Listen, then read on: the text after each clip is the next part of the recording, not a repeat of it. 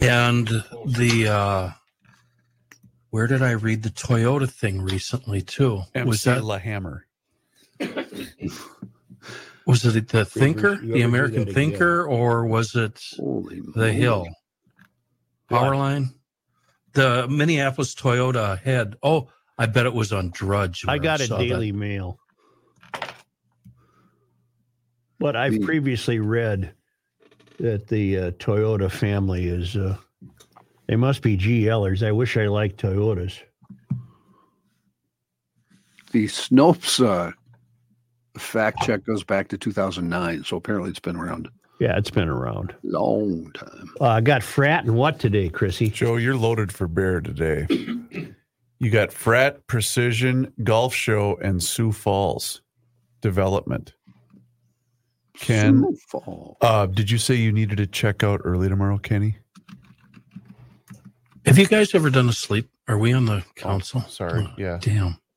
Oh, that doesn't matter. Have you guys ever done a sleep study? Yes. No, yes. I have not. Yes. Because I wouldn't fall asleep. Well, that's my fear. They're going to give me equipment and I have to bring it home to monitor. And then they're going to send me back. I have to bring it back. And we're going to go from there. What do you got? My fear, apnea?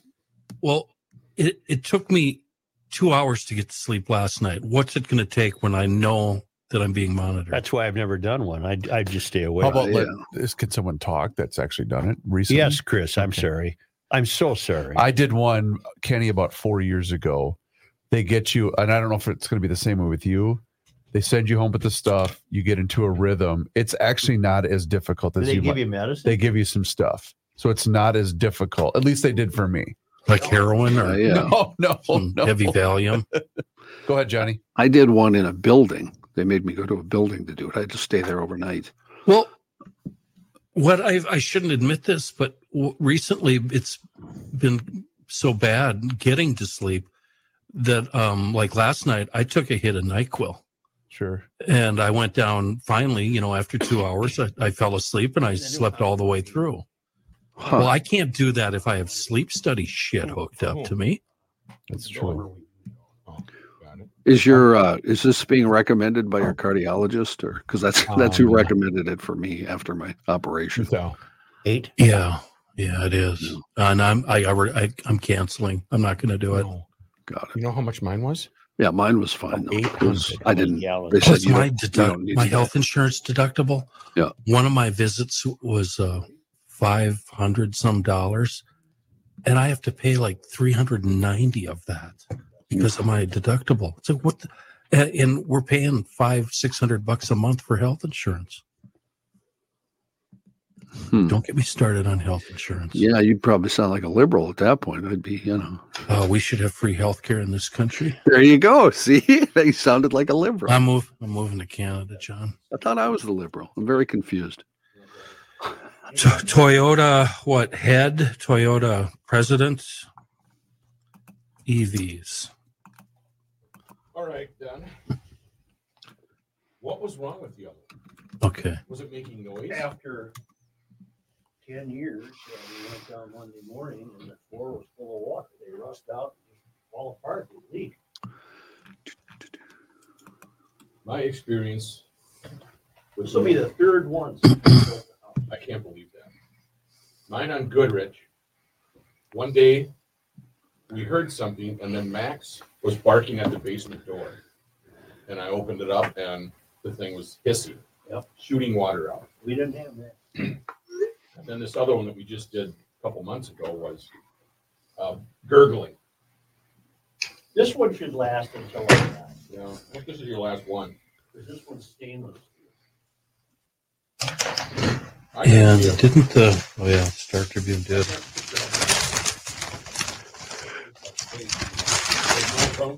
They're doing everything but their job, aren't they?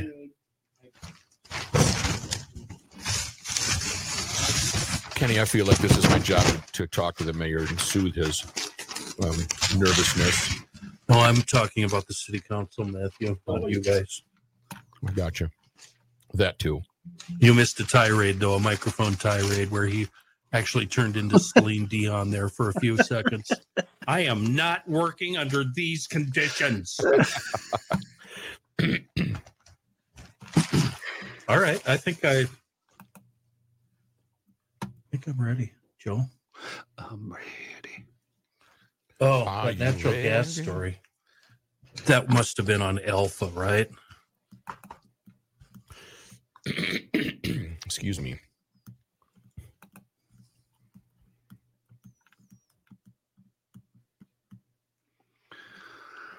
It's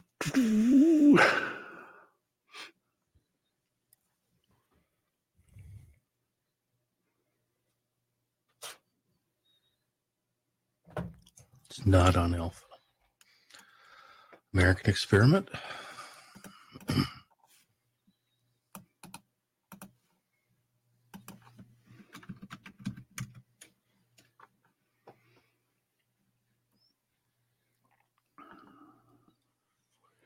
Entering the studio.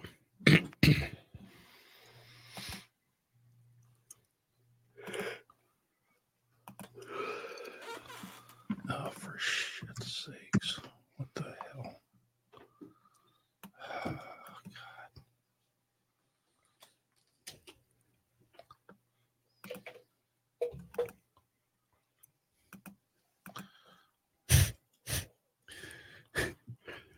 Philadelphia city leaders are unveiling a new policy framework, Joe.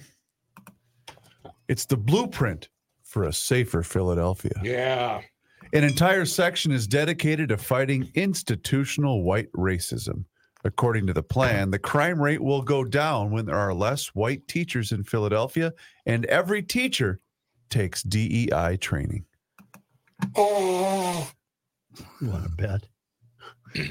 At City Hall, Councilmember Curtis Jones handed over the blueprint for a safer Philadelphia to incoming Mayor Cherelle Parker.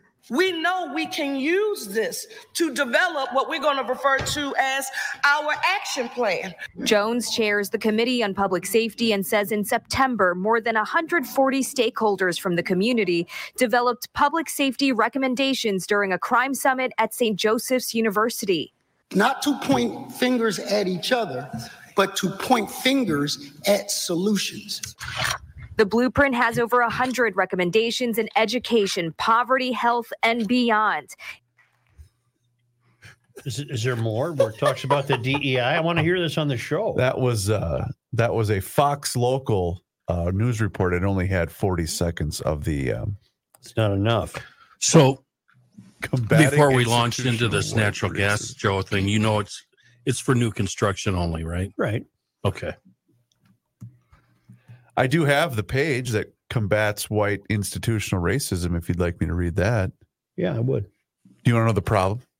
You know, toilets are racist because they're white. The school-to-prison pipeline plays a prominent role in our school system. Teachers in low-income districts are not equipped with the proper diversity, equity, or inclusion training to break the institutional racism. Housing also plays a large role in discrimination, and many are not aware they are able to file complaints with housing and urban development, Joe. Here's the solution. More teachers of color need to be hired to work in schools and administrative positions. All educational employees should attend anti-racism training focusing on unconscious bias and racism. And the next steps, Joe, I'm glad you asked. In addition to police officers, schools should hire culturally competent social workers. Legislators and political officials need to collaborate with schools and nonprofit organizations. What are we doing here? That's enough. We might need that today. We might not. Frataloni's Hardware and Garden Stores. Rolling. Frataloni's Hardware and Garden Stores brings you Garage Logic Podcast number 1231, January 24, 2024. 57 degrees was the high on this day in 1981. And it was 33 below on this day in 1904. Hail the flashlight king. Hail you! And now from the mayor's office above the boathouse on the east shore of Spoon Lake, it's Garage Logic with Chris Reavers manning Technology Corner, Kenny Olson from the Krabby Coffee Shop, John Haidt in the newsroom, and of course... the rookie. Here is your flashlight king, fireworks commissioner, and the keeper of common sense, your mayor, Joe Souchere.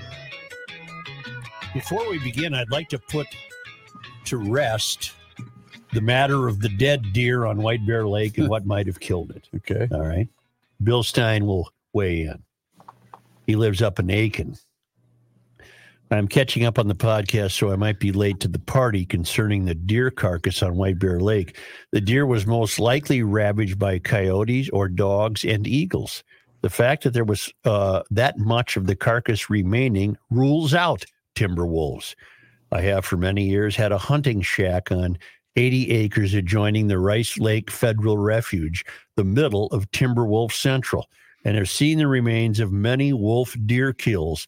All that is left on the snow is a few tufts of hair and a massive blood stain. Timber wolves are huge. Here's a picture from my trail cam. That is a big animal. Wow. That's a big animal. Picture is just a big animal. We also have cougars up here. A friend of mine was taken by our game warden to see a deer killed by a cougar. It took them a few hours before they were able to return to the scene. And when they arrived, there was a kill, and there were 5 dead coyotes that the cougar dispatched for moving in on his kill. All right. So I think we can put to rest the idea that wolves were involved at White Bear Lake. They were not. Apparently, wolves can even eat the bones. Well, let's be clear about something. That was your idea. Nobody here on the program or anybody else considered it being wolves. It was me. I'm a idiot. And I guess so. And a follow-up to Lisa from the UP on her sensibilities regarding how she should handle her emotions given this warm winter. Okay. Hail the Flashlight King. Hail you. Please allow me to weigh in regarding Lisa the Youper's letter yesterday after spending a half dozen or so winters in the western UP, mostly in Gogebic County, which is west of Ontonagon County. Not Ontonagon. That's how you say that. Is it Gogebic? I don't know. Isn't it? I don't know. I know it's Ontonagon. I needed a break from the hundreds of inches of lake effect snow, so I moved to Coochin County, Minnesota. Winter is great in moderation, and you don't have to shovel the cold air, so Minnesota is better for me. By the way, I just wanted to mention those counties because they're fun to say. Some of us are loving this easy winter because we work outside. I am a forester. In the UP, I had to wear snowshoes to do my job 5 days a week, 6 months a year. This year, well, I'm not even sure where they are right now, and that's a nice break. I'll finish by saying the deer population in northern Minnesota and the UP could use a break. So please advise Lisa and all snow country GLers to enjoy this winter guilt-free. Chances are we'll be back to normal next year. Keep pushing back. Nick Ronning, now residing in one of the B counties. B counties would be Becker, Beltrami, Benton, Big Stone, Blue Earth, and Brown. All right, so he's in one of those counties. Mm-hmm. Now on to, we're just loaded with the collapse of the country today. That's promising. It's not. It's dreadful, and many of us are shaking our heads, wondering what has happened to the human race. Channel 5 Eyewitness News had a piece last night in which we literally, those of us watching the 10 o'clock news, watched a prisoner die in custody while 2 employees of Hennepin County stood there like morons. Maybe I'm overstating this, but I want to see the same outrage over this death that we did for George Floyd. This guy died in custody begging for his life while they just stood there. It was disheartening to the 10th degree. It was shocking, Joe. The family, the fellow who died is a young guy named Lucas Bellamy. And the family of Lucas Bellamy held a news conference yesterday. Among them were Lucas's father, Louis Bellamy. I did not know this about Louis Bellamy, but he's the founder of the Penumbra Theater. They were also joined by attorney Jeff Storms, who was involved in bringing about civil lawsuits on behalf of George Floyd's and Daunte Wright's families. Storm said the lawsuit focuses on the deliberate indifference and wrongful death of Louis Bellamy. And if you saw this, you were I couldn't believe what I was watching. Footage played during the news conference showed Bellamy crawling on his hands and knees while a Hennepin County jail guard and a nurse stood over him. This was at night on July 20, 2022. There was no sound in the video, but medical documentation showed that Lucas was begging staff to bring him to a doctor and that he was in pain after ingesting drugs before his arrest. Despite repeated requests throughout the night, Lucas was not taken to the hospital, and he was not taken to the jail's emergency department. Storms also pointed out that while the nurse checked his vitals, she did not take his temperature. Doing so might have alerted jail staff to the seriousness of his condition, since he died of peritonitis, inflammation of the abdominal lining. He had a hole in his intestine. Mm-hmm. Louis Bellamy, the dad, spoke on the pain of watching his son suffer. I made a living as a theater director. I know how to construct tragedy on stage, Louis Bellamy said. I can honestly tell you, I could not have built anything more callous, more disrespectful to human existence than what I witnessed on that tape. More footage, time-stamped at 1:30 a.m. on July 21, 2022, the same night, showed Lucas calling jail staff again to alert them to his pain. Lucas reportedly said, help me, my stomach hurts really bad. Let me turn the page because it's very important. Medical records show the nurse gave him drugs such as Vistaril, Zofran, Imodium, and Melox, although some of the meds spilled on the floor when Lucas was too weak to swallow them. And I don't know if those drugs would have helped him or not. I don't know. Jail staff returned again at 3 a.m., but still refused to take him to see a doctor, despite him displaying signs of agony while he was on the floor in the fetal position. And Joe, a previous doctor for HCMC, had told them that he be returned to the emergency department for any new concerning symptoms. So they were under strict orders to bring him back if anything like this happened. He was declared dead at 1:17 p.m. July 21, with the cause of death listed as peritonitis due to perforation of his small intestine. I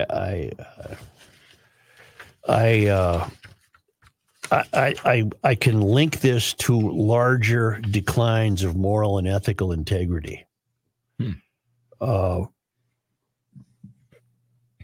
We seem to be falling apart. Lately, for example, I don't know if this is a legitimate link, but we've noticed airplanes with trouble. Oh, I'm so glad you brought this up. Physical trouble, wheels falling off, plugs flying off the fuselage. And it's too early to say that that's the result of slovenly workmanship, but what in God's name is happening to normal, conventional, resolute disciplines? If you are a nurse in the jail and you're a guard in the jail, aren't you entrusted to preserve life? Right. What is happening here? We've been seeing that decay over a number of years. I mean, at least I have. Haven't you guys? Listened to a podcast earlier today where a guy spent a bunch of time on airplanes over the weekend. One flight was delayed because there was too much fuel in one wing and not enough in the other. Another flight was delayed because they had to take hydraulic fluid out because it had been overfilled. Just backing up what Such said about the airlines. Yeah, and it's a weak link, but it just springs to mind because they've been so prominent in the news lately. But no matter what field of life we look at, exactly, there's decline. It's across the board. I'm tempted to jump all over the board here, and I will, because I can keep it all together. I can tie it together. The Dana-Farber Cancer Institute in Boston is Harvard's teaching hospital. Okay. You with me so far? Yeah. Mm-hmm. It's retracting 6 papers and seeking to correct dozens more by 4 of its top researchers, including the hospital's CEO, COO, and 2 program directors. All 4 of the implicated scientists have faculty appointments at Harvard Medical School. So Harvard just ousted its president as a serial plagiarist. Yes. The new co-chair of its anti-Semitism task force is a virulent Israel hater. And now its med school big shots have allegedly been faking their research in a cancer hospital. The fake data was only detected by an amateur outsider on a crusade against academic fraud. I'm reading from the New York Post. Even now, the Institute is conducting an internal review, debating the professor's intent to deceive. That's all I have on it. You want to talk about Fauci and everything he told us? No. And that has now been retracted? You don't want to go down that road? Well, I don't have it in front of me. All right. Well, I do want to talk about, because I think it can be tied to this, I want to talk about Angie Craig. Oh, boy. Is she fighting for us? No. Why? No. What? This is a piece from Alpha News written by Luke Sprinkle. That's a funny name. Yes, it is. Mr. Sprinkle. Well, he's got a hell of a piece here. You're not going to read it in the Star Tribune. You're not going to read it in the Pioneer Press. And I read it. I read it thoroughly, and I tried to be neutral, and I failed miserably to be neutral. In a letter released this week, Representative Angie Craig, she's a Democrat from Minnesota, voiced support for a proposed Biden administration defunding pro-life pregnancy centers, referring to the centers as crisis pregnancy centers. Craig joined others in wishing to restrict the flow of federal tax dollars to pro-life pregnancy centers. Huh. She Craig attacked the pregnancy centers, saying they fraudulently provide one of the most valuable and difficult moments of their lives by presenting themselves, and the printer failed me miserably. I apologize. And according to Craig, women are exposed to biased counseling and misinformation at these centers. You need to get that line in. Presenting themselves as legitimate reproductive health care clinics offering medical services. Go ahead. Well, it doesn't sound like they're being deceptive to me. They're trying to convince people to choose life. Mom comes in, she's pregnant. Here's a facility that would encourage you to have the child.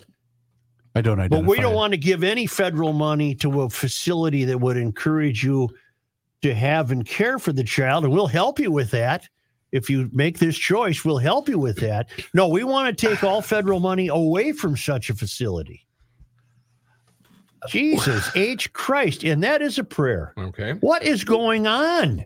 We live in a time where one of the most difficult, horrific decisions, something that's going to affect you and more people, your child, possible child for the rest of your life. It's a tough, tough decision, and we've politicized it. We're arguing about it. Well, I would argue that it's not a tough decision at all. It is. Well, for some people, it is. It's a goddamn tough decision to choose an abortion. It's probably the toughest decision. I thought and when you have to do that, you meant pregnancy is a tough decision. And when you have to choose that, it's a decision you have to live with the rest of your life, even though that pregnancy may have resulted in the mother's death and definitely the child's death. Help me with this paragraph. In reality, pro-life pregnancy centers provide a variety of essential services to women, families, and children born and unborn in Minnesota. Right? Yeah. Pro-life pregnancy centers such as First Care Pregnancy Center offer free pregnancy testing, ultrasounds, STD testing, adoption services, prenatal classes, parenting education, counseling services, and clothes and diapers. Yeah. How can those things... don't want them. We can pay for everything under the sun. We'll find money for a 4-year-old kid to transition. But we sure as hell aren't going to provide any money. Yeah. We're not going to provide any money to tell a woman, you got a tough choice here, lady. We're here to help you. Here's what we can do for you. Right. We're not going to give them any money. They're coming off. This country is getting rotten to the core. It's rotting at its core. It's rotting. Tell me it's not evil, Joe. That's I'm not going to tell you it's not evil. Straight up evil. You know, she won't come on with us. None of these frauds want to come on and hear the truth.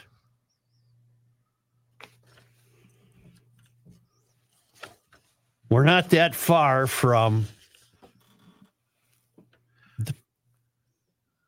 the prisoner in agony, dying on the floor. We saw that on the news, by the way. You can see his final collapse behind the bars of his door. You can see him slump to the floor, and it's over for him while these two idiots are standing there. It's not that far from Harvard faking cancer research. It's certainly not that far from Angie Craig apparently out front in positioning the federal government to withdraw funding from anybody who would actually tell you, we're here to help you with your pregnancy. Isn't, though, the standards being lowered, everything like that? Aren't we now seeing the copy and paste generation basically growing up? They're now adults with jobs and kids and things of that nature. How far away are we from billboards and TV commercials promoting the advantages of abortions? That's where I feel like we're headed. You're not far away at all. Mm. And Chris, you've got to be, it's right in there somewhere. It's the non-feeling, no sense of personal responsibility or cred. I know what it is.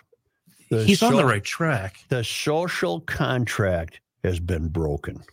Yeah, it's broken. That's the final piece. What I think what Reavers is saying is they're bereft of soul and conscience. Yeah, because right. I know a guy who, and I'm not going to out him, he openly bragged. He got great grades in college. He said, I never studied once. I copied and stole everything I ever did. And he's got a good job and he does well, but he fully admits.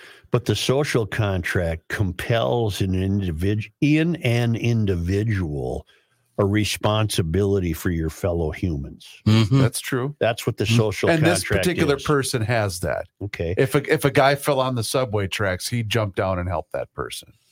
But the social contract compels in an individual the responsibility to care for your fellow human beings. And that social contract is broken, and we're led by a political class for whom the contract is broken. You're right about that jailer and that nurse. I hope they're fired.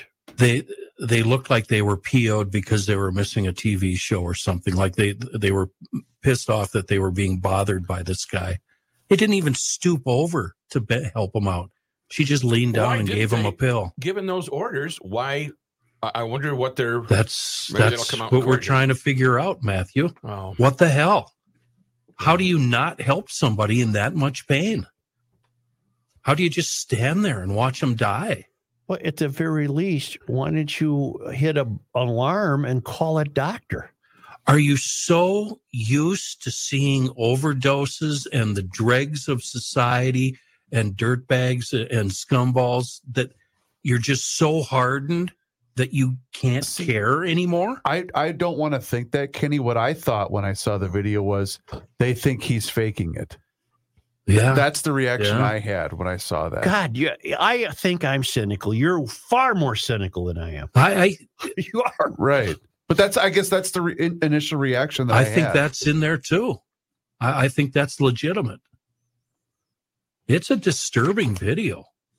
Yeah, I couldn't watch the whole thing. Well, as part of the breakdown of the social contract, it would logically follow that what also breaks down is the respect for life. Yep. I mean, you can drive yourself crazy every day reading the newspaper. And we do. And tally up the incredible ways that people are dying. Yeah. Mm. Preventable deaths. Well, I got a fever. What's a prescription? Don't go to prison. More golf. The 2024 Minnesota Golf Show is fast approaching. It's Feb 9 through Feb 11 at the Minneapolis Convention Center. We're there Feb 9. I can't wait. Noon to 1:30. And I want to give you a deal on a ticket. Tickets for GLers are just $5 this week.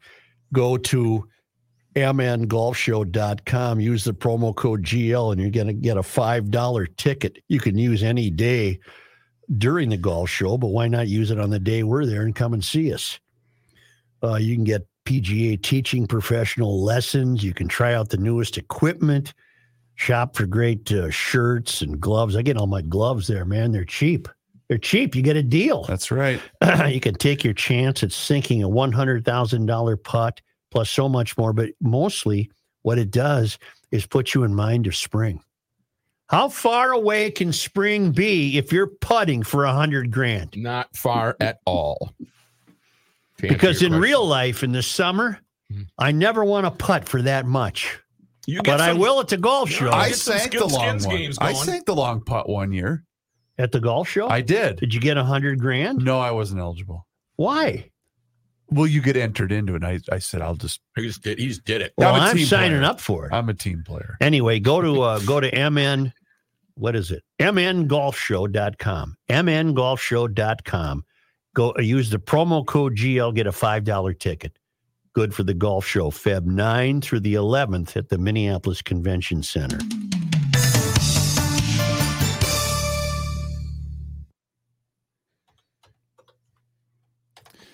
Joe, remember when we went golfing? Yep. I think that was the beginning of the end for me.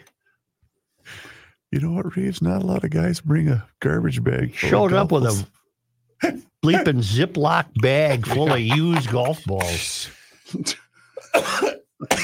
She even said, she goes, why are you bringing that? I said, to get Joe going. Right. The mark. He is the mark. It worked. Yeah. Like a charm. Usually does. That was fun. We got to do that again. Go up the Dutchess where Johnny and I can party with the air conditioning and fireplace on. Well, I think we can talk about this on the council. I don't think the council would be made privy to anything.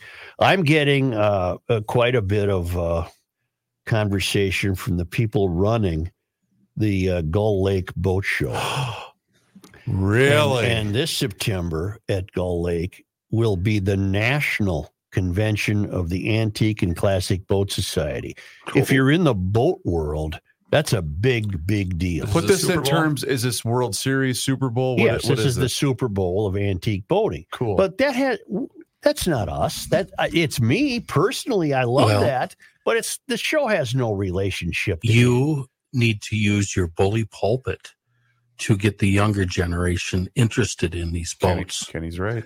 No, but GLers are not accustomed to us. It's bad enough we do some of the things we do. No, but I see that's where I disagree with you. GLers are interested in stuff we're interested in, especially you. I could get quite a few of the boys to start their engines, which would give people quite a thrill. True. Bigger question. Will you be buying dinner at Bar Harbor? Johnny Allen, we're coming. Why don't you not put that camel in front of the horse yet, or whatever? That's the straw in front of the horse. That's the straw that broke the Bar Harbor back. Something like that. Anyway, you know who's the point man? Big John. Okay. He's on the board of directors of the local. Oh, is that the email he wanted? He's on the board of directors of the local class. Can I bring these nuts up? Yeah. We can get in the boat parade with these nuts.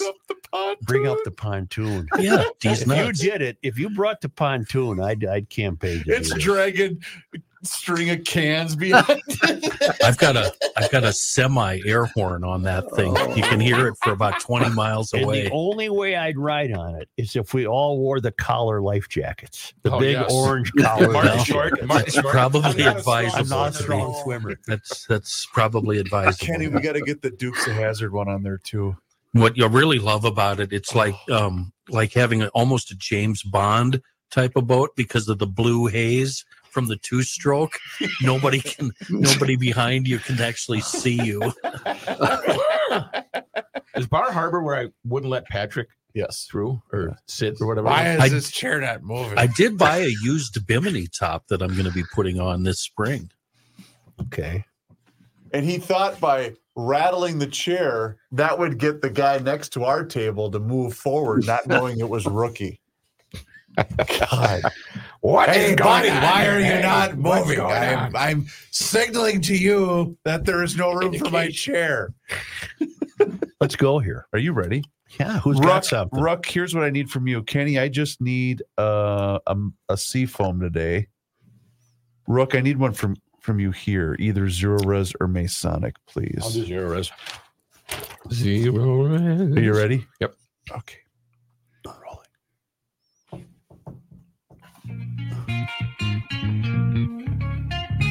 Still mad. It's the end of the world as we know it, and he feels fine. Joe Souchere. Oh, yeah. This is smooth, man. You know what else is smooth? Zero Res. They come over to your house, have their professional cleaning equipment, get out the road, do the job, everything, and they get out. They guarantee you don't have to bring the carpet to them. You do not have to. That's the beauty of Zero Res. Yeah. Some carpet cleaning companies, they make you bring your carpet. Roll that thing up and get it over here. Let's go. Zero Res doesn't play that way. How do I know? Well, because I've read some of the 17,000 reviews. I see their 4.9 rating on Google, and I've also witnessed how professional they are and what a great job they do because I'm also a client. Zero Res, 952-ZEROREZ. Get 3 rooms Zero Resified this month, starting at just $119. That dirt and dander hiding in your air ducts this month takes $75 off when you get your air duct Zero Res clean, but you need to ask for the Rookie GL special. They are very special, by the way. And the do-it-yourselfers, those machines are not as effective as Zero Res because I've used some of those machines before learning about Zero Res. ZeroResMinnesota.com. That's ZeroResMinnesota.com or 952-ZEROREZ. Ask for the Rookie special. Help alleviate some of those allergies or asthma. That's why you get your air ducts clean. Zero Resify it. 952-ZEROREZ. Spelled forwards or backward. It's spelled the same. Zero Res. Because the city councils, the closer you get to the country's tallest buildings, are essentially useless in actually running a city.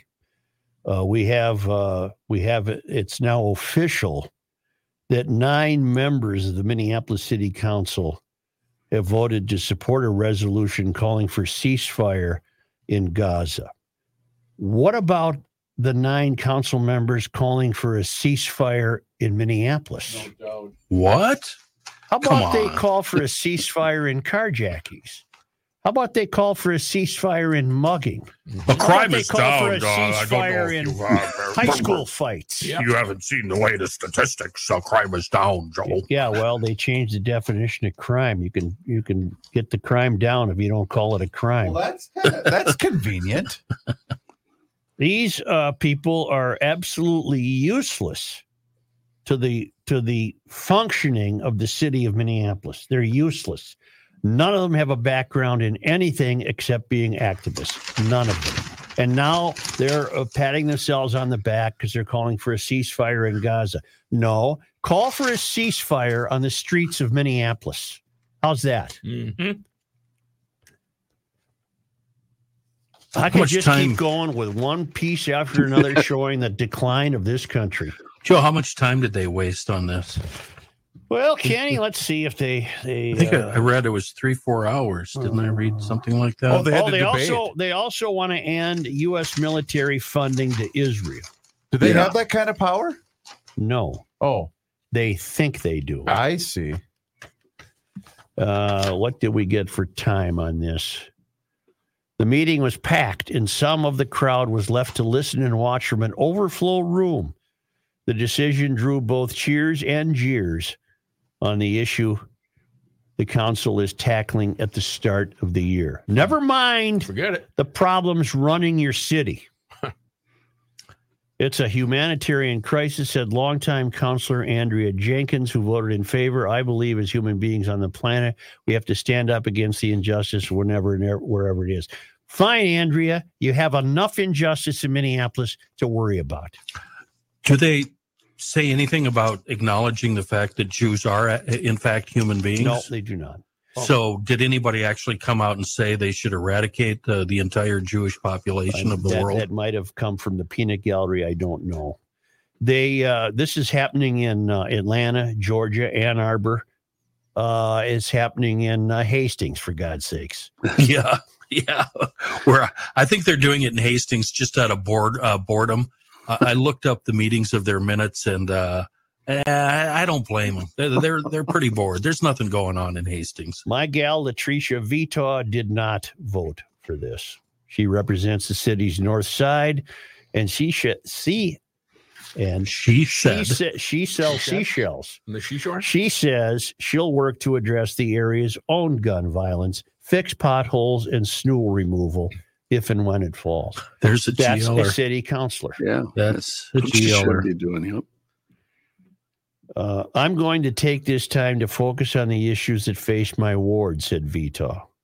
One council member abstained from voting, and there were several amendments made to the resolution. If the mayor vetoes it Thursday, it appears there are enough votes, at least from yesterday's meeting, that could override that, perhaps starting a new year off more contentious than collaborative. I'm doing my best to try and bring some level even-handedness and fairness to the process, but I'm only one person, said Andrea Jenkins. You're all useless, Andrea, including you. Fry. Fry, you're useless. No, well, he's a Jew. Well, that's true. You're right. I just wonder if he has any balls. What he needs to do is stand up, veto this, tell those people to sit down and shut up and do their jobs. That's what he needs to do. I'd be really interested in for mayor. Wouldn't it be interesting to talk to Emily Kosky, Joe, because she abstained and didn't speak, and she will not discuss why. Mm-hmm. It'd be fun to hear from her. You recall a state trooper being dragged by a car late last year. Mm-hmm. And then ultimately, that trooper shot the motorist. Yeah. Yep. Well, the Hennepin County Attorney's Office announced today, right? Yes, today at 11 a.m. This morning, yeah. After months of reviewing the case, it is charging Trooper Ryan Londregan with second-degree murder, first-degree assault, and second-degree manslaughter for the shooting that killed Ricky Cobb II.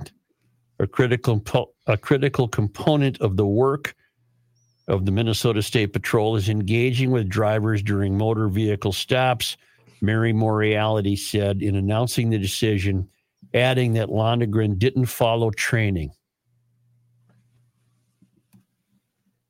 Minnesota Department of Public Safety previously said a state patrol trooper saw a Ford Fusion without any taillights traveling on I-94 near Lowry Avenue South back in July.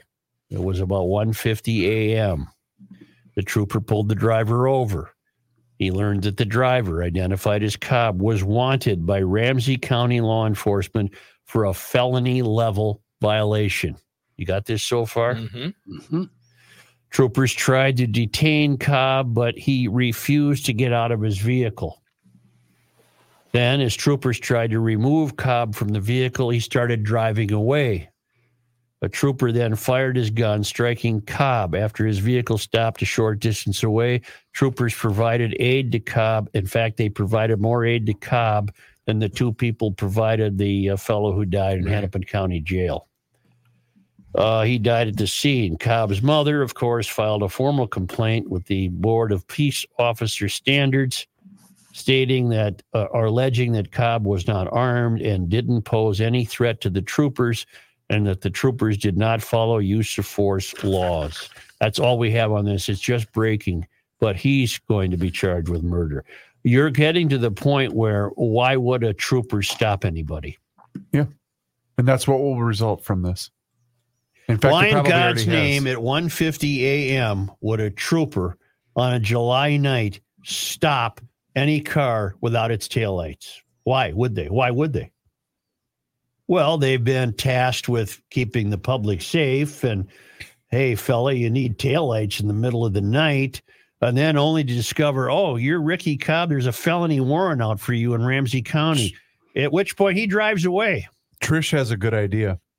We should start keeping score with Mary Moriarty. Anyone keeping score for charging against law enforcement and charging actual criminals. That's a hell of an idea. He wasn't armed. Why did I think he was? I think, didn't they find a pistol in the back seat or something? In the car somewhere, I thought there was a pistol. Yeah, so did I. Not on him, but definitely in the car. And it's no longer works in this country. And I submit to you, it's the result of a tributary of DEI.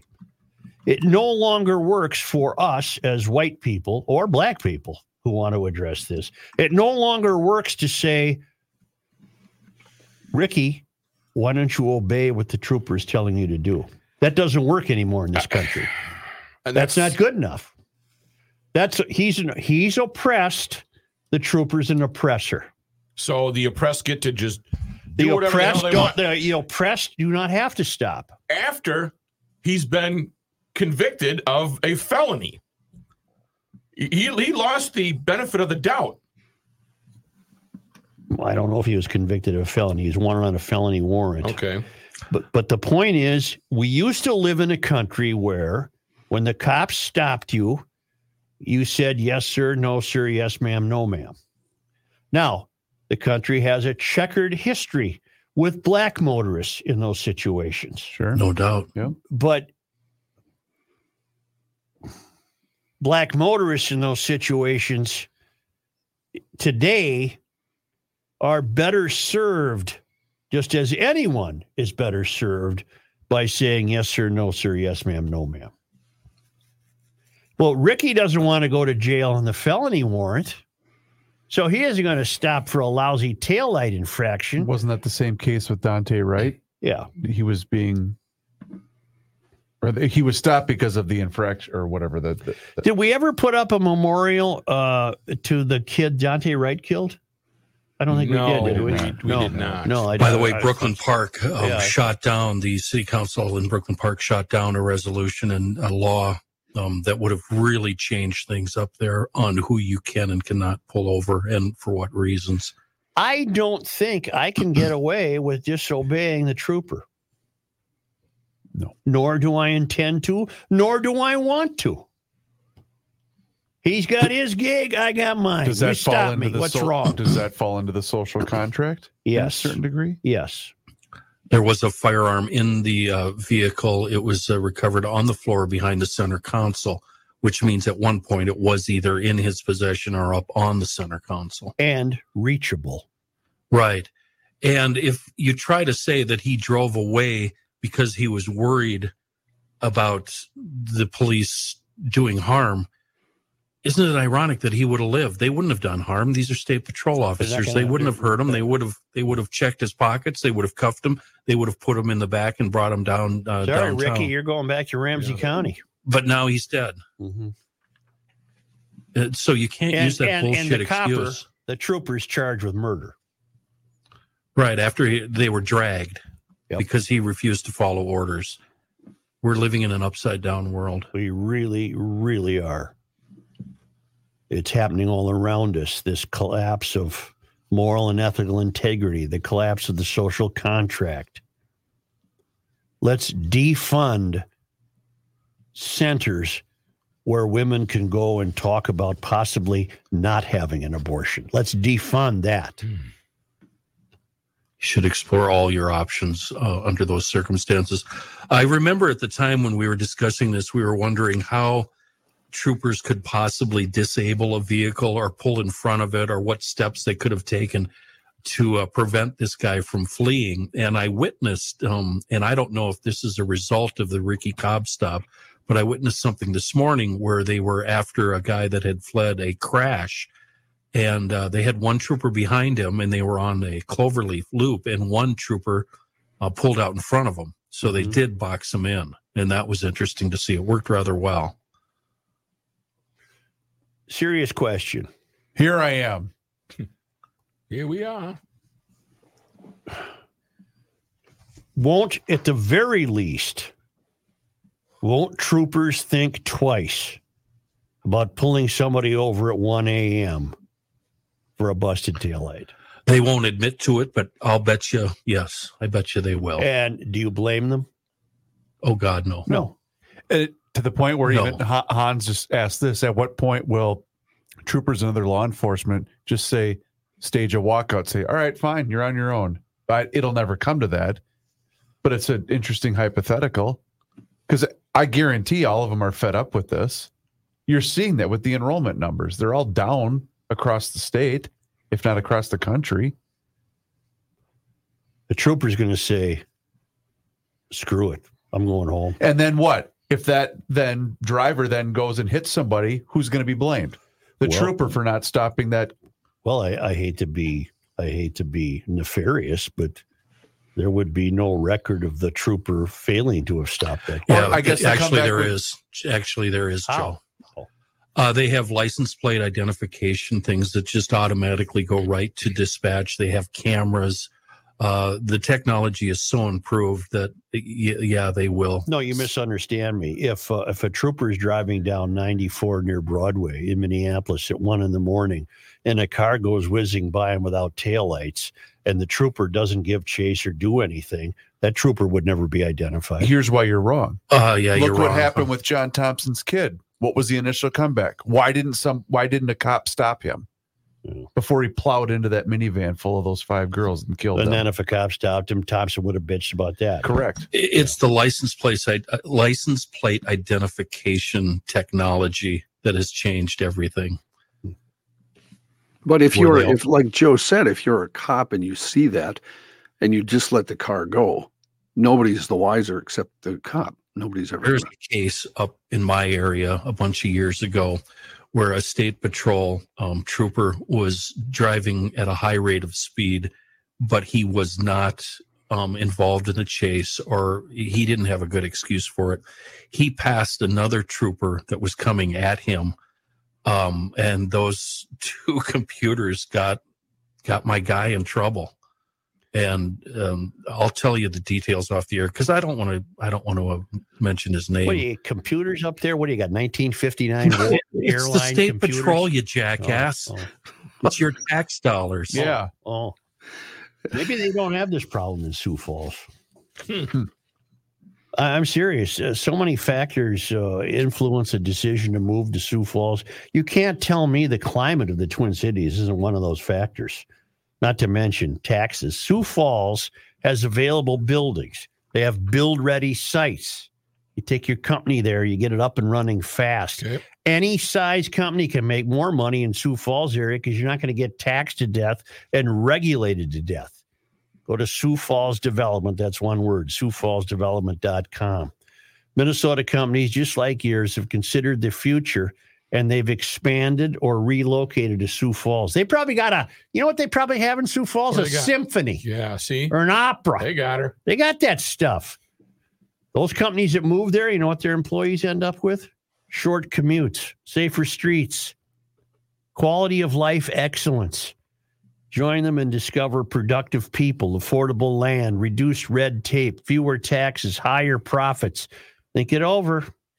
2024 could be the time to make your move to Sioux Falls. Find out everything you need to know at SiouxFallsDevelopment.com.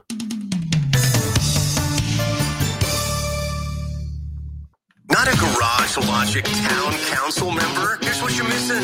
I'm at that point in the season where I'm convinced the NFL's rigged. I am so glad you brought that up. Here's what's going to happen. I'm telling you right now. This is what the NFL ordered, and this is what the NFL is going to get. They're going to get Taylor's team versus the Detroit's. Taylor's team is going to lose in the Super Bowl. That's what they're going to get. That's your Super Bowl right there. Yeah, but Taylor can't be at the Super Bowl this year. Why is that, Joe? I believe her tour takes her to South America. Tokyo. She's in Tokyo. I just read it this weekend. Because I got people in the house that have completely ruined football by having watched this. Now, however, everything. Go behind the scenes of Garage Logic with unfiltered audio and video access, invites to exclusive events, an emailed newsletter from the mayor himself, and more by signing up at GarageLogic.com. Yeah. To turn it to silent. Why don't I turn you to silent? It will not be silent. Oh, wow. So this trooper, and I'm still not going to use his name, hauling ass just for the hell of it. Another trooper's on, coming right at him. The other trooper didn't pull him over or anything, but the computer registered everything. Everything went to the home base. So the Minnesota State Patrol had to act. They had to do something. They turned themselves in. You know what I mean? Mm-hmm. And this guy was placed on something. He was double secret probation. Yeah, basically. He was still allowed to go to work, but they removed some of his duties, which I actually think he found as a relief. I think one of the greatest remaining unexplained UFO encounters was that trooper in northwest Minnesota. But this trooper in question is a guy I've gotten to know. He is so cool. What a great, great guy. All he does is help people. That's all these guys, these men and women do, these troopers. They just babysit us, protect us from ourselves. It's just amazing. This guy's going to be charged with murder. Yeah. Lonergan. Didn't we have him on at the fair? Why does that name ring a bell? No. You're the archivist. No, we had Langer. Yeah, Matt Langer. Well, I was an L. I was close. Yeah. It was the L word. Name all the L troopers. Lonergan, Lance Allworth, Lance, Larson, Larry, Lenny Dykstra, Lolly Bob. Can you put me off for another break, Chris? I sure can, Kenny. Rook. Let's go to John. I got so much to do, but that's great. Let's do Masonic here. John, when you get to your midway point, please don't forget North American Banking Company. Wait, you mixed two things up there. What do I do at the midway point? Well, I'll throw it to me. Okay. And please don't forget North American Banking Company like you did yesterday. I did it yesterday. I'll bet you $1,000 if you listen to that. I did it. Yeah, he did. I remember it. $1,000. Right. I'm backing up height. I remember him doing it. Yes, I do, Joe. Thank you. Do you got that in cash on you right now? I'll go to the bank right after the. You Van Moyd. I'll run it over there. Don't be doing any editing there, Larry. No, I'm not. We'll be saving that stuff, Larry. Yeah. Information Beacon of Minnesota presents. We just had this. This takes forever. Here we go. Up to the minute. Journalism's most trusted. We're not on the second half. Five-time winner of the Gopher News Talk Award. Now, with all the news fit to broadcast, here's John Hite. Trim it up, baby. You want to see my Gopher News Hawks, fellas? Yes. Okay. You got to pay me first. Let's go sports first. One quick sports note. We will find out. Yes, I didn't. Joe Mauer. I owe you $1,000. I'll take it in cash. Wow. Jeez, I thought you did, John. I did too. Well, must have been the previous. You must be thinking of Monday. You ready? Yeah. Who's got something? Rook.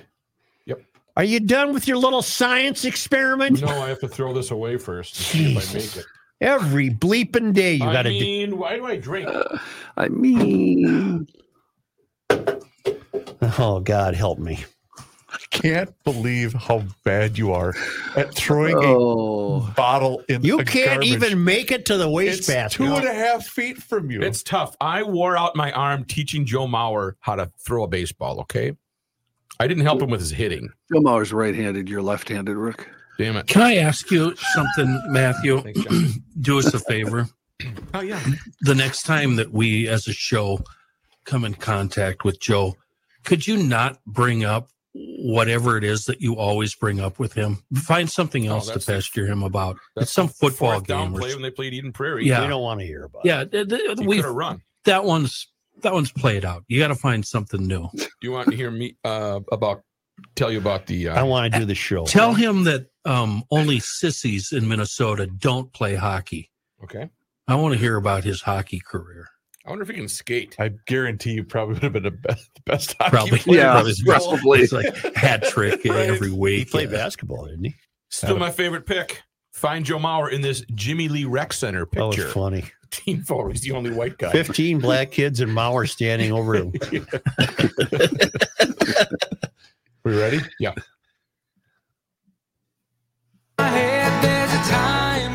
You cannot stop him. He'll just make a move. Joe Souchere. Used to think I cracked the code. I know differently now. Can I say something before John's news? Oh, Kenny's ad. Oh, I'm sorry. I thought we were going to give me that Rookie's ad. Go ahead and say something.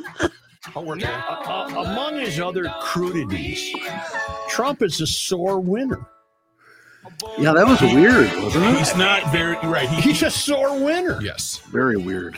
I mean, he beats Haley last night, and then he ends up just using all his time at the podium to bitch about Haley. Even though all the Republican voters there weren't actually Republican voters. But whatever, he's a sore winner. Isn't that weird? That is really weird. You know what I found glaring? The fact that Biden won on write-in votes over Phillips. I really wish you guys had waited because I have audio from the president about that very thing. Well, we'll get to it. Okay. Yeah. Chris. But right now, let's get to Minnesota Masonic Charities, one of the leading grant makers in the state, donating millions each year, impacting things like education, cancer research, elder care, children's health, and community service. Plus a huge part of Minnesota history. I don't want Joe to name all 87 counties right now. I can. But maybe after the show. Of Minnesota's 87 counties, 23 are named after Masons. Hubert Humphrey, Harold Stassen, William and Charles Mayer were Masons. And there's no Humphrey County. No, they're just Masons. I see. There should be, shouldn't there? Yeah, there should be. Should be. Maybe that's 88. Yeah. Of the 56 signers of the Declaration of Independence, 6 were Masons. And a lot of the everyday terms we have, like third degree, foursquare, blackball, they all come from Masonic tradition. So there's a lot of history to learn about. And you can learn more at the Minnesota Masonic History Center in Bloomington, or just go to mnmasoniccharities.org. That's mnmasoniccharities.org. Do you know who else was a Mason? Who? Perry Mason. Yeah, it's not a county, but Perry Mason was a Mason, right? John Haidt in his newsroom. Tough to follow that, but thanks, Joe. There, yeah. This news update brought to you by North American Banking Company.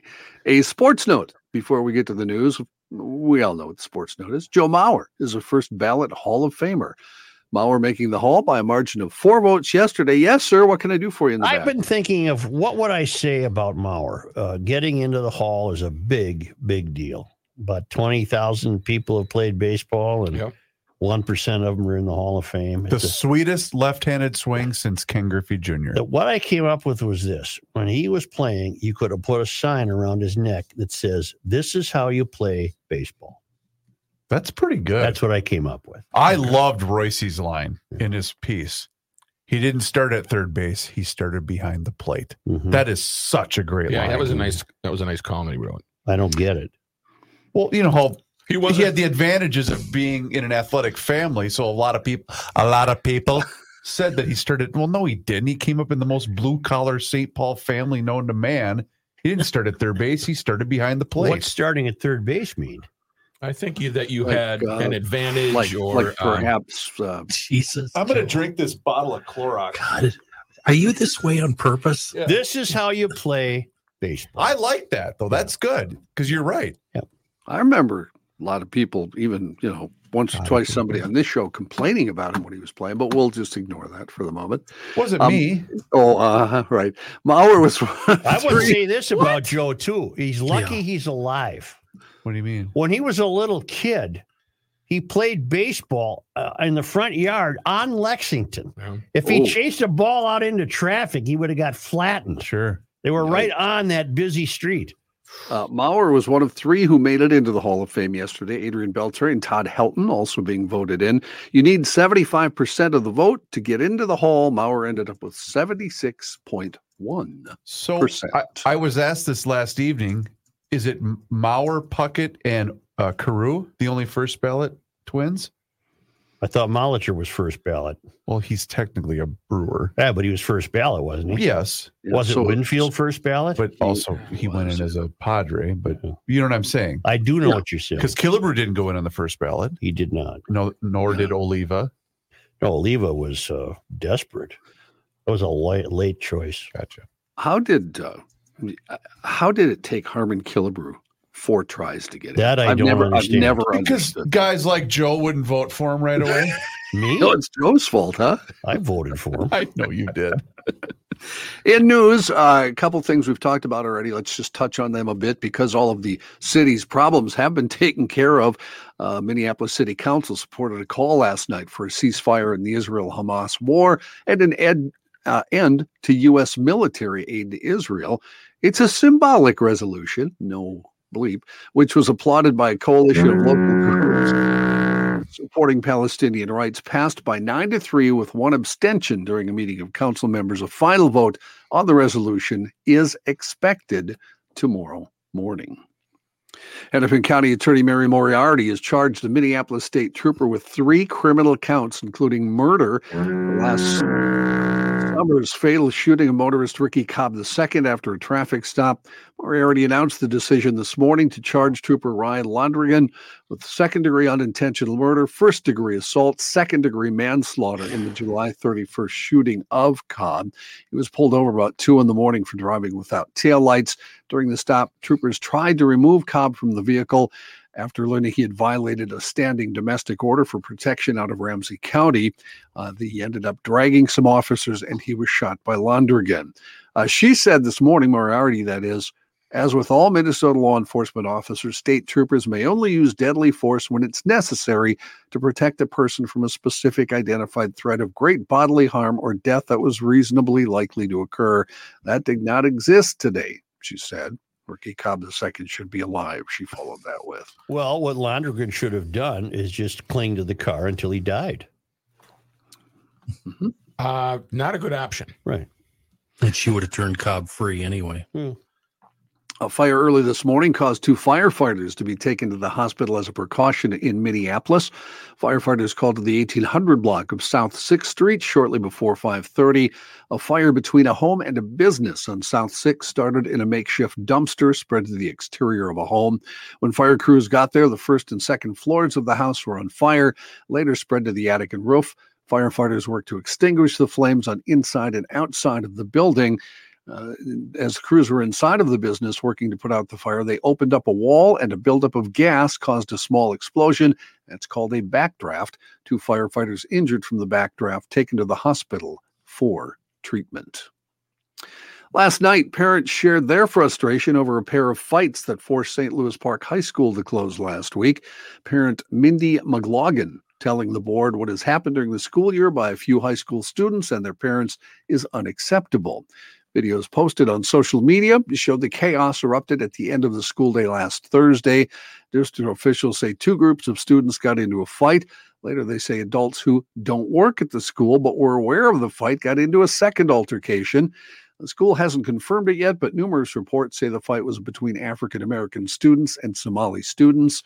School staffers and a juvenile response officer, a new position at the school, intervened to break up that incident. A federal appeals civil rights lawsuit against Hennepin County Jail, story you talked about, Joe, was filed yesterday for the death of Lucas Bellamy, a man who died in the jail's custody during the summer of 2022. Family of Lucas Bellamy held a news conference yesterday, among them Lucas's father, Louis Bellamy, the founder of the nationally renowned Penumbra Theater. They were joined by attorney Jeff Storms. Footage played during the news conference showed Bellamy crawling on his hands and knees while a Hennepin County jail garden nurse stood over him around 9:40 in the morning, in the evening, July 20th, 2022. He died the next day, and he died of having a peritonitis due to perforation of his small intestine. Princeton Fire Chief Ron Lawrence set to retire in March after members of his department voiced they can't work for him any longer. Lawrence wrote the letter to Princeton Mayor Tom Walker, City Administrator Michelle McPherson, and City Councilors Monday, saying he'll retire March 1st. He served with the Princeton Fire and Rescue Department for 29 years. The end of his career with the PFRD comes after members of his own department leveled accusations that he had lied to the City Council about properly training new recruits, neglecting to repair faulty equipment, and failing to implement a chain of command. His letter notifying city leadership of his retirement made no mention of the allegations against him. The Princeton City Council is set to consider Lawrence's retirement during its meeting tomorrow. Why don't we take a break here and hear from Mr. Reavers. Thank you, Johnny. North American Banking Company, I never forget about you. You are the best banking business out there right now. If you're tired of just being a number to your big national bank, then consider a change. And my friends at North American Banking Company, 6 locations to serve you. You can visit them at my location, which is in Roseville, but you can also see them at 50th and France, Hastings, Woodbury, Shoreview, and their new branch over there in Maple Grove. They get it. They understand that there's no shortage of banking options here in the Twin Cities. So if you're tired of just being a number to your big national bank, then check out my friends at North American Banking Company. They're locally owned and operated. Here's why that's a big deal. That means that loan decisions are made right here in the Twin Cities. They don't send those out of state. So this helps business owners solve problems quickly and expand your business with confidence. So visit their website today, nabankco.com, to learn more. That's nabankco.com to learn more. North American Banking Company is banking done differently. North American Banking Company, member FDIC, is an equal housing lender.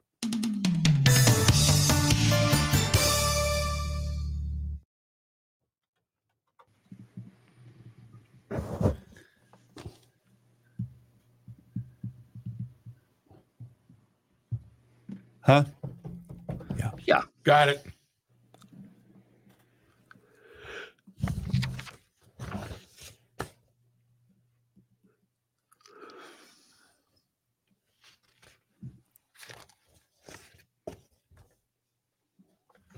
Chris. Hi, Ken. My laptop with the camera is giving me that warning that it's about to reboot. Do you get those? Once in a while. Yeah. Has it got the counter, like an hour or whatever? It's now telling me 16 minutes. Can you keep putting it off?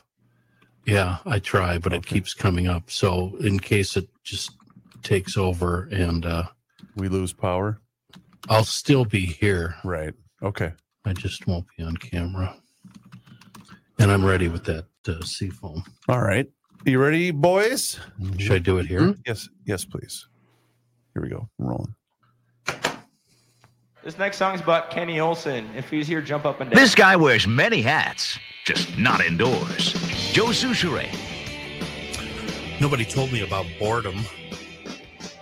Nobody told me there was a website dedicated to seafoam and its many uses. It's called seafoamworks.com, an excellent source on the proper use of all seafoam products. They've got some really good advice on their website on virtually everything about seafoam. They have actually 29 PDF documents covering absolutely possibly every possibility, so you can actually print them out when it comes to using the various seafoam miracle cures. So let's invent a scenario here. Let's say you've got somebody really pedantic in your life, someone who, I don't know, he might not be able to he doesn't know how to pronounce the word crick. One of those type of guys, a guy that needs everything spelled out for him. You can actually print out one of these PDF documents for your Uncle Joe. You can hand it to him, send him out to his carpeted garage to complete the onerous task of adding seafoam to his gas tank. That's how easy seafoam makes it. Learn it all at seafoamworks.com. It covers everything: TransTune, Deep Creep, Top Engine Cleaner, all of them available for purchase almost everywhere. Our own local company made good, a global reach, a true miracle in a world of bad gas. That's seafoamworks.com. Speaking of pedantic, hi, John. Huh? Thanks. In other news, I think, Donald Trump, as expected, won the New Hampshire Republican primary last night. He defeated Nikki Haley by a little more than 11 percentage points. Joe Biden, not listed on the Democratic ballot, easily defeated Dean Phillips as a write-in candidate. Some weird news. Exit polls show 19% of Republicans who voted for Donald Trump said they would not vote for him in a general election if he is the candidate. Larger numbers said they wouldn't vote for him if he's convicted of any of the 91 felonies he's charged with. Haley, for her part, said she's not going to leave the race. She said the battle was, in her words, far from over, called herself a scrappy fighter who's just getting started. There are a couple smaller primaries coming up, but the next major showdown would be on February 24th in South Carolina. That is, of course, where Haley served as governor from 2011 to 2017. Despite voters' familiarity with Haley, the state's conservative primary electorate is expected to be highly favorable to Trump. Michigan holds its primary 3 days later on February 27th. Yes, sir. Our president, Mr. Joe Biden, yes, he has strong words if there is, in fact, a rematch with Donald J. Trump. Are you ready? I am. We'll teach Donald Trump a valuable lesson. Don't mess with the men in America unless you want to get the benefit. What? That's quite a threat. Yeah. What? Do it again. Well, that was the first version. Followed by it was the Jim Carrey from Liar Liar where he does the thing. Here is the other one that I would like to play for you as well. Your president, Mr. Joe Biden. Don't mess with the men in America unless you want to get the benefit.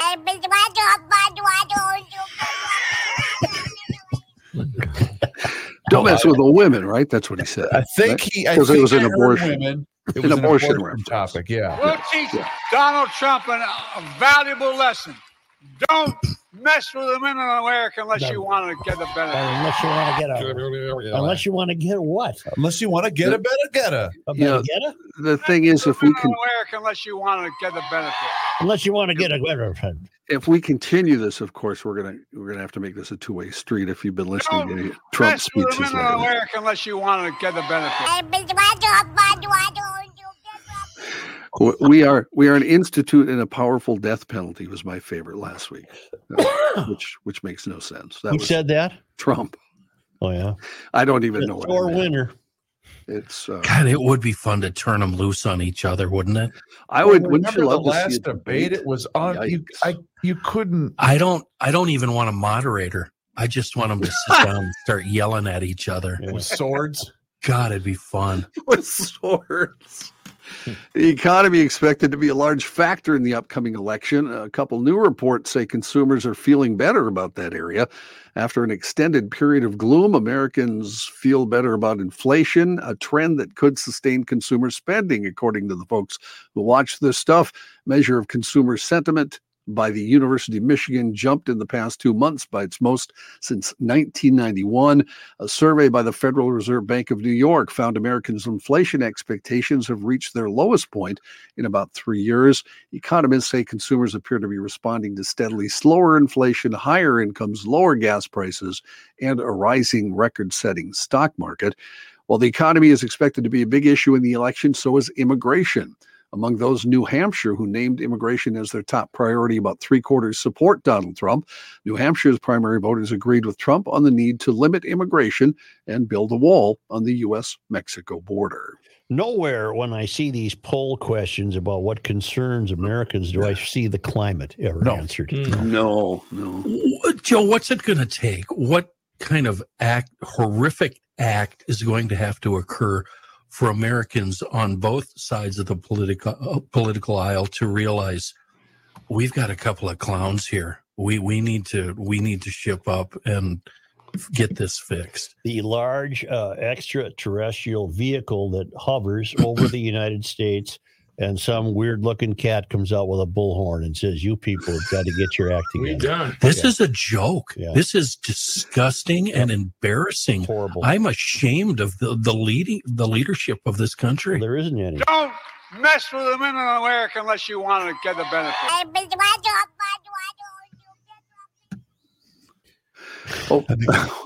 Now you got to start finding Trump's gaffes too. Okay. They're fun. They're fun. You mentioned one earlier, how he's a sore winner. He's a sore winner. I would love to hear some audio of that. Well, he was complaining about Haley thought she did well, huh? And it was going on and on and on. You won, Don. Wait, so now we are going to do whataboutism? And then he went into the McEnany gal who used to be his press secretary. That's right. She was on Fox News, and within an hour, he was on the stage making fun of her because of what she said. Okay, and then say what you will about Phillips and the Haley gal, but at least they're not insane like these two. No, they're being human. Which is incapable of solving even the smallest problem. The simplest of problems we can no longer solve. We can't do anything. We are an institute and a powerful death penalty. We will put this on. That's as goofy as Joe. Yeah. I love the music. Oh, God. We're doomed. America! We're doomed. Officials, there's a couple plane crashes. Officials preparing a mass casualty protocol after a passenger plane crashed along the Alberta boundary in Canada. Authorities have not yet confirmed the number of deaths. However, Chief Coroner of the Northwest Territories, Garth Eggenberger, confirmed to CBC a number of passengers had been killed in the crash near Fort Smith Tuesday morning. Sources told local Canadian radio station CKLB Radio at least 10 people perished in the crash at Fort Smith, at least one survivor being treated for severe burns. And also a problem with a Russian military plane that crashed in a town bordering Ukraine this morning. And it appears that a number of prisoners of war, Ukrainian prisoners of war, were killed in that crash. Vyacheslav Gladkov, governor of the Belgorod region, confirmed a transport plane understood to be a 76 military aircraft crashed roughly 40 miles from the capital. Everyone on board died, he said. Earlier, Kremlin state news agency RIA quoted the Russian Defense Ministry as claiming the plane was carrying 65 Ukrainian POWs alongside 6 crew members and 3 other people. Ukraine has not confirmed whether POWs were on board the aircraft, but Andrei Yusov, a spokesperson for the Ukrainian intelligence services, told a local outlet that a prisoner exchange scheduled for later today will no longer take place. It'll never end, will it? Nope. No. Just never end. And every day looks like today outside over there. Well, what we need to do is send them a couple billion more dollars. Mm-hmm. That'll solve it. Another whole show. Anyway, in Pennsylvania, as so often happens, this guy didn't really think it through.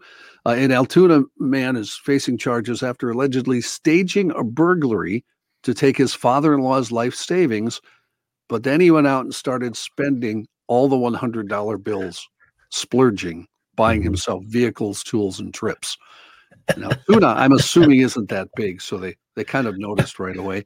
29-year-old Andrew Booker is facing various charges related to a reported burglary at his home in February of 2023. He said someone broke into the house and took various items, including his then father-in-law's safe with his life savings of $2 million in cash. Shut up. Wow. According to the criminal complaint, police were suspicious of what they saw at the house, including the house key taken from a pot on the back porch being left on the counter.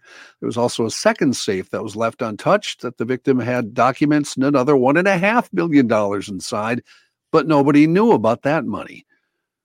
It was noted the man was saving the money for decades. A lot of it was older-style $150 bills before they started changing the designs in the 2000s. Through the investigation, police said they witnessed numerous ATVs and vehicles, including a brand-new Harley-Davidson outside his residence in the coming months. Police noted in the complaint that they were aware that Booker was unemployed and was going through a divorce when the burglary happened. Wow. And the old boy didn't trust banks, did he, John? Apparently not. Just put the money in the backyard there. Detectives were tipped off by someone familiar with Booker, said he saw piles of money at Booker's residence. Police got a search warrant. Piles of money. We really need a college, maybe even just a community college for criminals. We have the Gumption County Institute for the Criminally Incompetent. They're just so dumb. Yeah. One witness said Booker took him and his family to Hershey Park on his dime and gave them a $500 Visa gift card that he bought. Candy Bar Park. Wow. With $100 bills. That's a chocolate park. Yeah.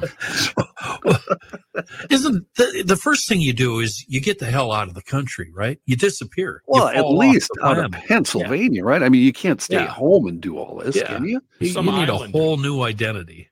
Booker has been charged with theft, receiving stolen property, conspiracy, false reports, tampering with evidence. He's placed in the Blair County Prison. His bail set at $350,000. Piles of money. I'm visioning like ashtrays full of cigarette butts, just piles of money everywhere in his trailer. Yep. Altoona is a city. I just had to look it up because I was curious. About 44,000. So everybody, knows everybody basically. And all of a sudden, I got a lot of $100 bills I'm spending. He's buying rounds down at the Legion. Anyway, anywho, that means John's talk. Oh, John, yeah. I have to read you something. Yes, please. An actual. It was sent to me, advertised as an actual Craigslist ad. I'll have more about that in a moment. It appeared in Craigslist in Savannah, Georgia, on January 17th, 2017.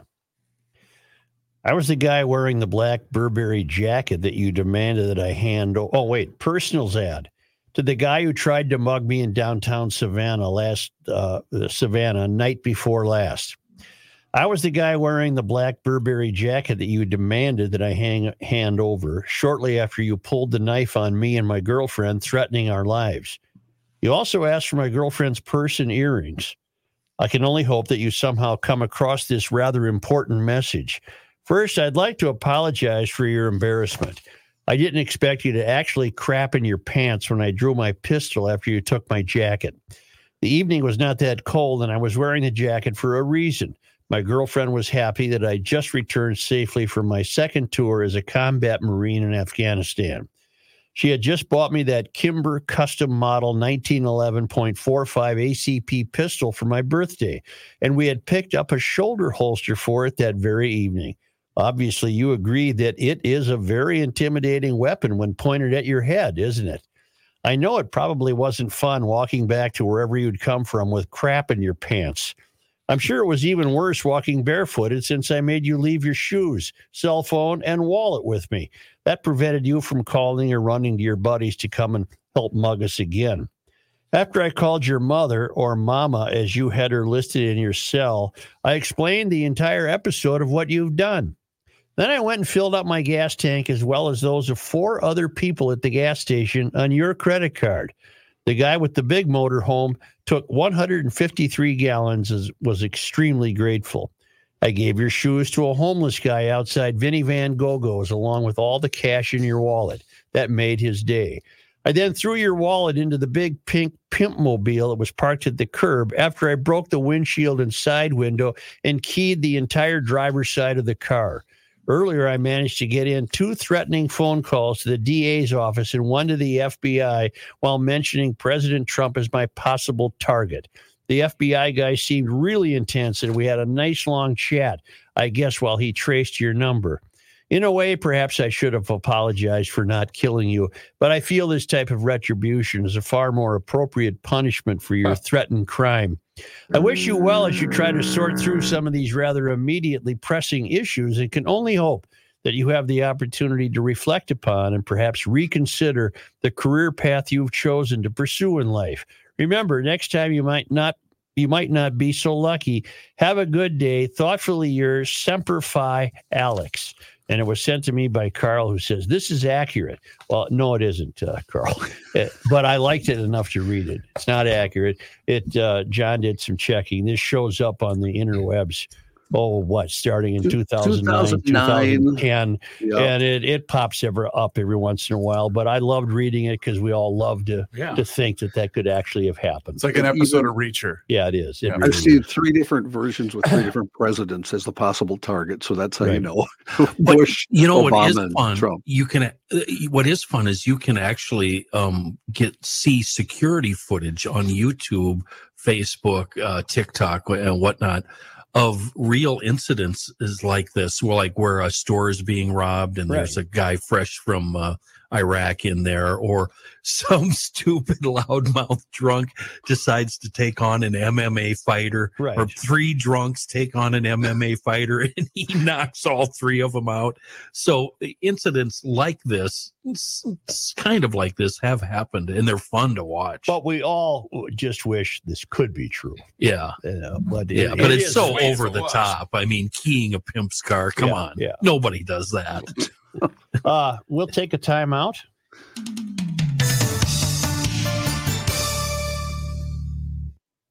You do still have precision. Oh, yeah. It's okay. We got time, Joe. I do when we come back. You may.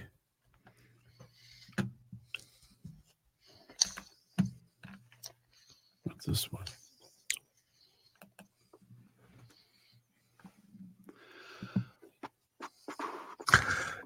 The redneck activity that I have planned after the show today is so redneck, that I don't dare bring it up on the council. Wow. I'll tell you guys maybe before the show tomorrow, or if you sign off the council. But Joe, you're gonna have a field day with me. You're gonna have a field parking lot and whip some donuts. No, I think it's called whipping shitties. Okay, I think that's the official term. Okay. Crazy eights.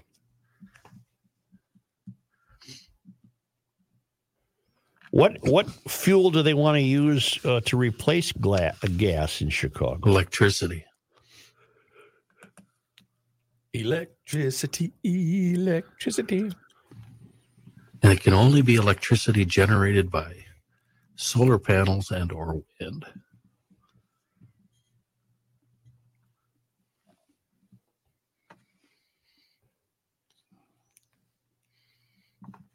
We are not run by serious human beings. Nope. It's like Reaver said, it's the copy and paste generation that's in charge. The complete idiots. Isn't gas cheap? Isn't it cheaper than electricity? I saw on my way in. That's one of the great ironies, Joe. Did I see $2.44 at a Sam's Club in Egan? Well, we're talking natural and LP here. We're talking gas. I'm sorry. To heat a house and stuff. I paid $2.42 last week at Costco. Wow. Costco. Give us a call. What did you pay? What did you pay for gas? It's always Hastings that's the lowest. Yeah, I want to make time with them. Every time we go through there, it's really low. Why is that funny? Every time. Yeah, I want to make it time with them. That was perfect. All right. Joe, are you ready? Yeah. You sure? Yep.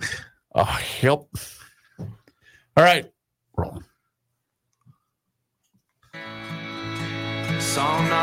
Here's a man who spends hours in hardware stores, sifting through the nuts and bolts of life. Joe Souchere.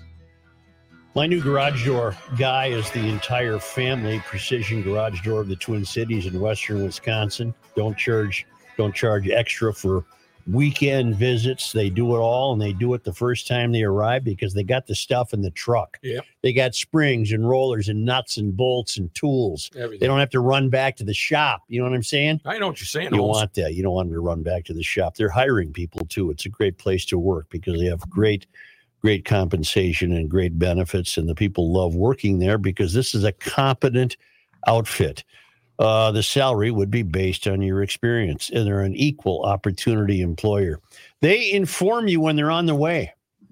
I find that useful because there's nothing worse than calling somebody and they'll say, well, we'll be there between 9 and 3. But that doesn't help me. You're saying they bring the call to you. Yeah, they'll just tell me when you're going to show up, and they do that. And then you can go out and shoot the breeze with them and watch what they do, and they'll fix everything, including providing a brand new garage door, if that's what you're looking for.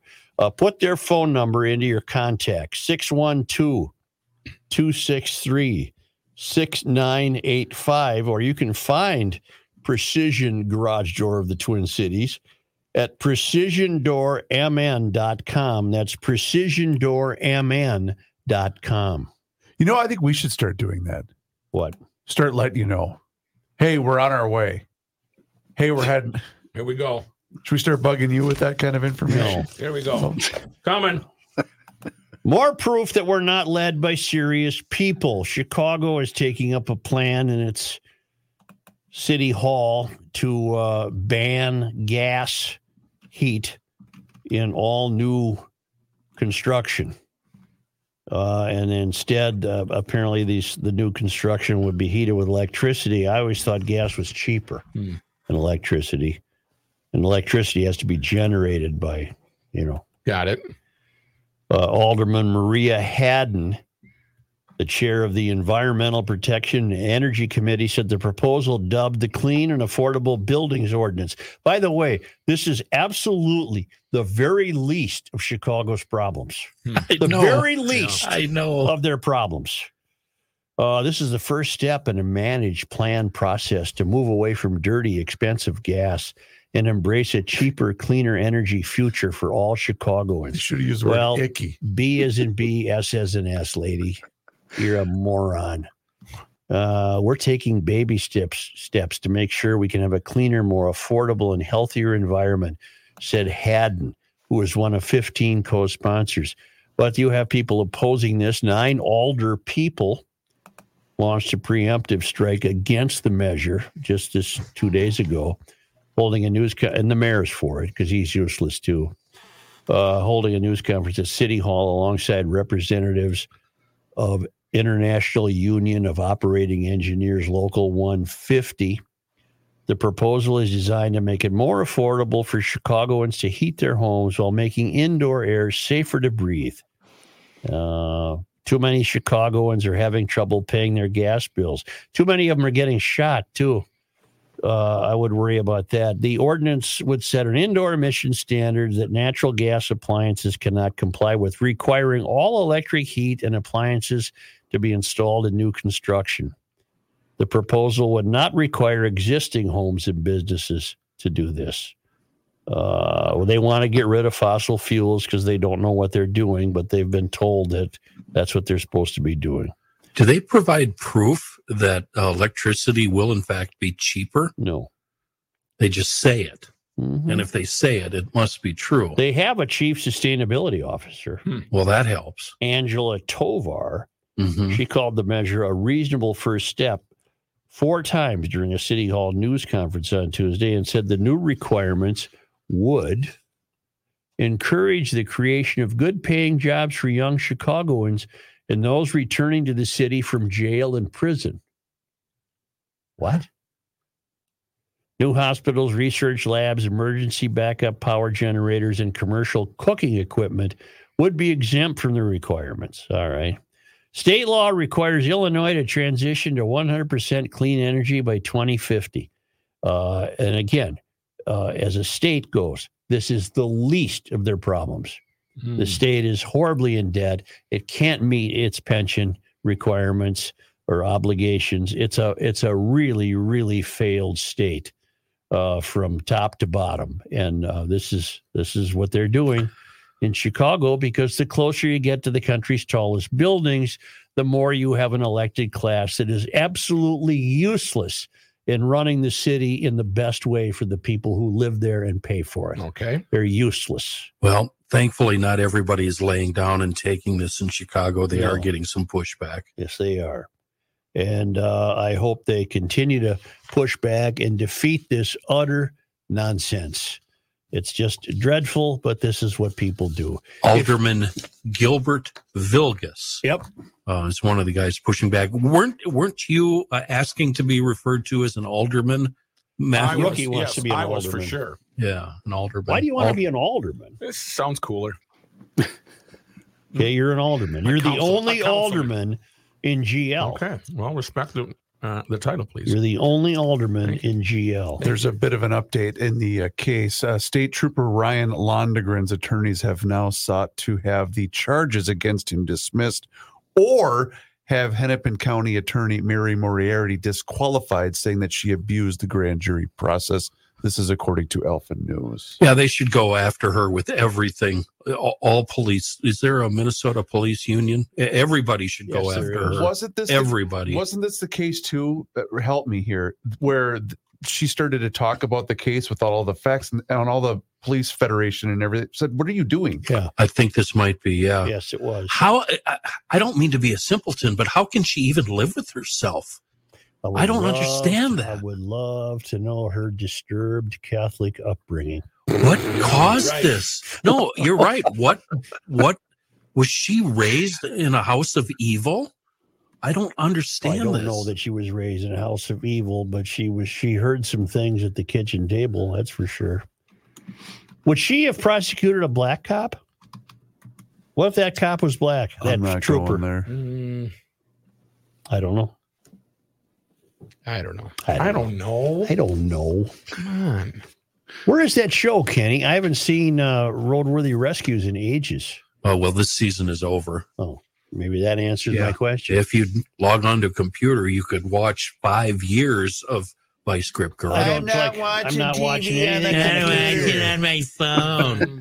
The irony is you could sit in your easy chair and watch it on your TV. That's the kind of connection you have at home. Oh, you have YouTube on your TV at home. I don't think we do. I guarantee you do. Yes. Or you can get it very easily if you don't. You sit there and pause it when you have to go to the bathroom and do one of those 45-minute number twos. Come back and it's right there at the same spot. How do you know how long his poops are? Only because they come to us all the way from Lake Las Vegas, Nevada, and the Traveling Limans. It was on this day. Are you talking about Jan 24? In 1848, the citizens of St. Croix County, Wisconsin Territory protested a plan to incorporate their city into the new state of Wisconsin. Oh, St. Croix County. Page 2, Paul Harvey. St. Croix County became part of Minnesota Territory in 1849. On this day, Chris, January 24th, on this day in 1881, suffering from dyspepsia, heart disease, and depression, Justice C. Ramsey, younger brother of statesman Alexander Ramsey, committed suicide in St. Paul. After winning $10,000 in a lottery, let me pause right there.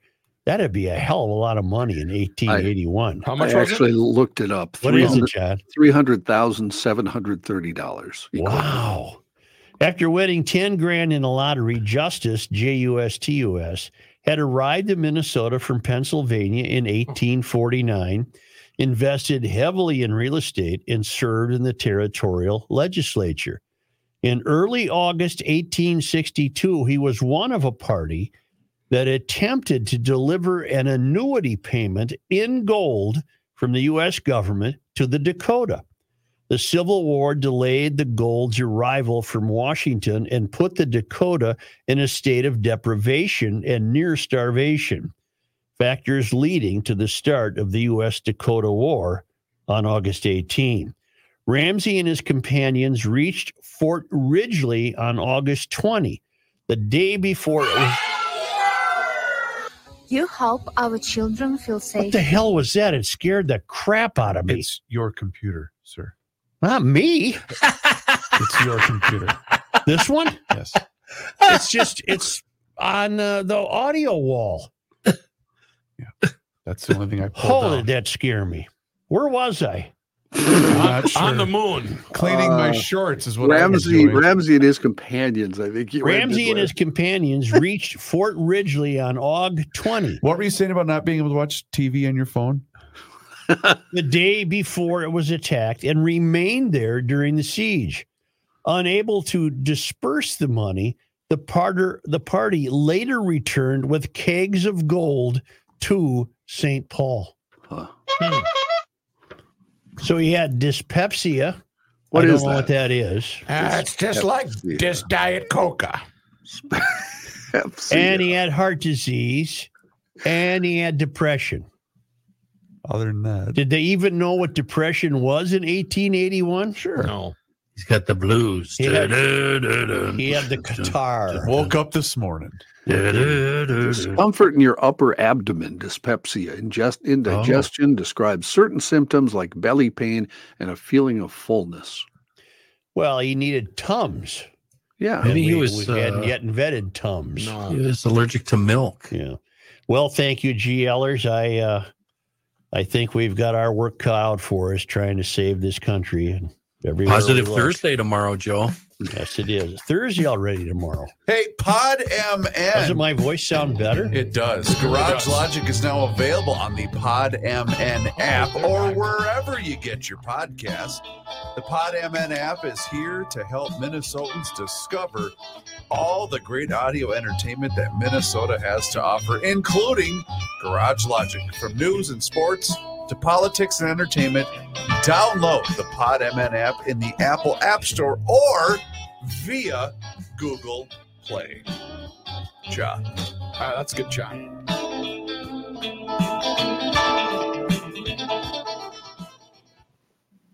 Did you bump something on your mouse? I, honest to God, didn't touch a thing. Where was your mouse? Maybe you hit it with his... I don't know. What would my mouse have to do with it? There's nothing on my computer against Drudge and the audio wall. I wonder if an ad popped up. Don't ask me, but I don't think it came from over here. I know it did because that's what I pulled down right away, and that's why the sound went away. Well, put the sound back up, see if it's still playing. It is up. That's why I checked. Huh. I don't know what that was. You know what that was? A ghost in the machine. Might have been. What band is that? Ghost in the machine. Police. Name of one of their albums. Mm-hmm. A mighty fine little trio they were. They certainly were. Yeah. Oh, John, we agree? My God. I know. What about when they reunited?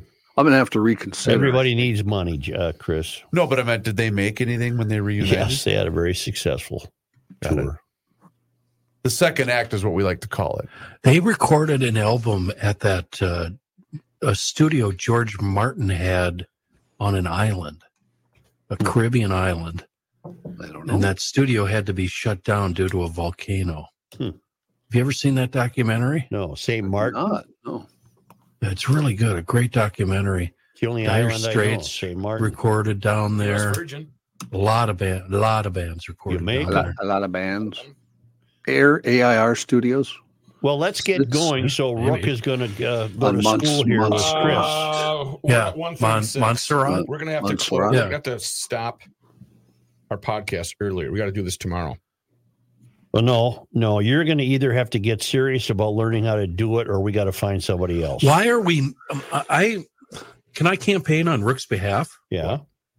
Matthew, may I? Yeah.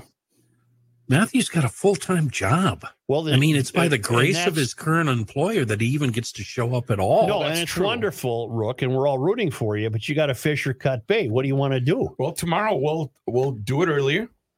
We'll do the start, and then. But if we can stop the show 5 minutes earlier, that's gonna increase. Matthew, don't be afraid to say no. I think you're. Well, I don't mind helping out. Well, if he says no, then we're not on the air because Ross is also unavailable. That's the problem. Is we don't. Our options are limited that week. That I'm going to be. Well, whose fault is that? I mean, he's got a full-time job. Nobody's fault. Well, it's not. It's nobody's fault. I don't think they're picking on me, Kenny. But no, they're not. But they're relying on you when they shouldn't. Well, but I also get paid extra for it, so I don't. If I help, I get paid, so I don't mind doing it, but I just have to.